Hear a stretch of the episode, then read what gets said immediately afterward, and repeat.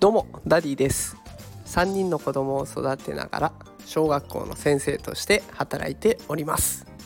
このラジオでは子育てや教育を楽にできるそんなヒントを毎日お送りしております。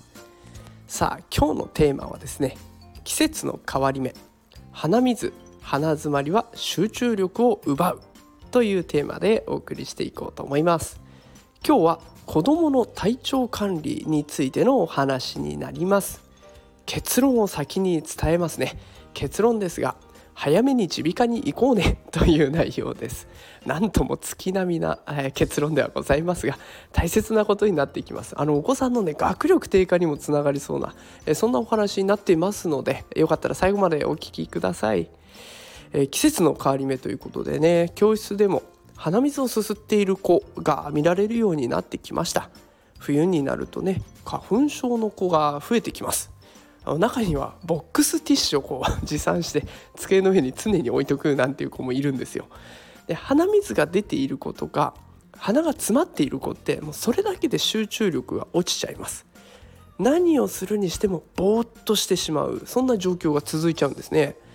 まあ、ちょっとした鼻水くらいって思っている方がいるとしたらそれは危険です。その鼻水のせいでお子さんの学力が落ちるかもしれないんです。以前受け持った子の中にもね鼻水が止まらないっていう子がいました。でその子も例に漏れず一つ問題を解くたびにぼーっとする。ねそんなのが繰り返されていたんです。で鼻水に対するストレスもあったみたいでだんだん言動が荒っぽくなってくるんですよ。ね、ずるんお前さずるんいい加減にしろよずるんわーってこうだんだん言葉にならない怒りになってくるんですね。で病院に行ってみたらっていうことを勧めてみました。でそしてアレルギーを抑える薬をね、えー、ちょっとしてからもらってきましたその子が。でそうすると鼻水の症状がね軽減されたんです。で勉強に集中できるわ。友達との関わり方も柔らかくなるわといいこと尽くしだったんですね。たかが鼻水ですがされど鼻水です。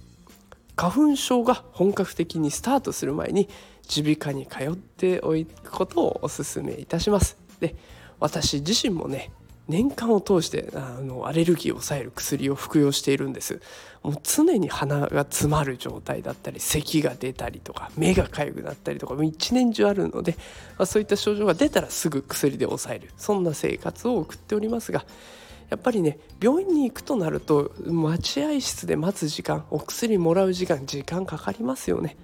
でもそれ以上に絶対メリットがあります。私も快適な生活毎日送れていますし子どもたちも学力が伸びてきます。集中力が上がりますから。是非ね鼻水でお困りの方は通院してほしいなと思っております。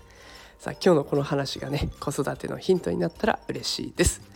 えー、この放送もし気に入っていただけた方はいいねとかコメントいただけると嬉しいです。あのコメントがね本当に嬉しくて、えー、こんな感想を持ちましたとか私はこう考えましたっていういろんな人の話が聞けて非常に面白くて勉強になるので是非コメントお待ちしております。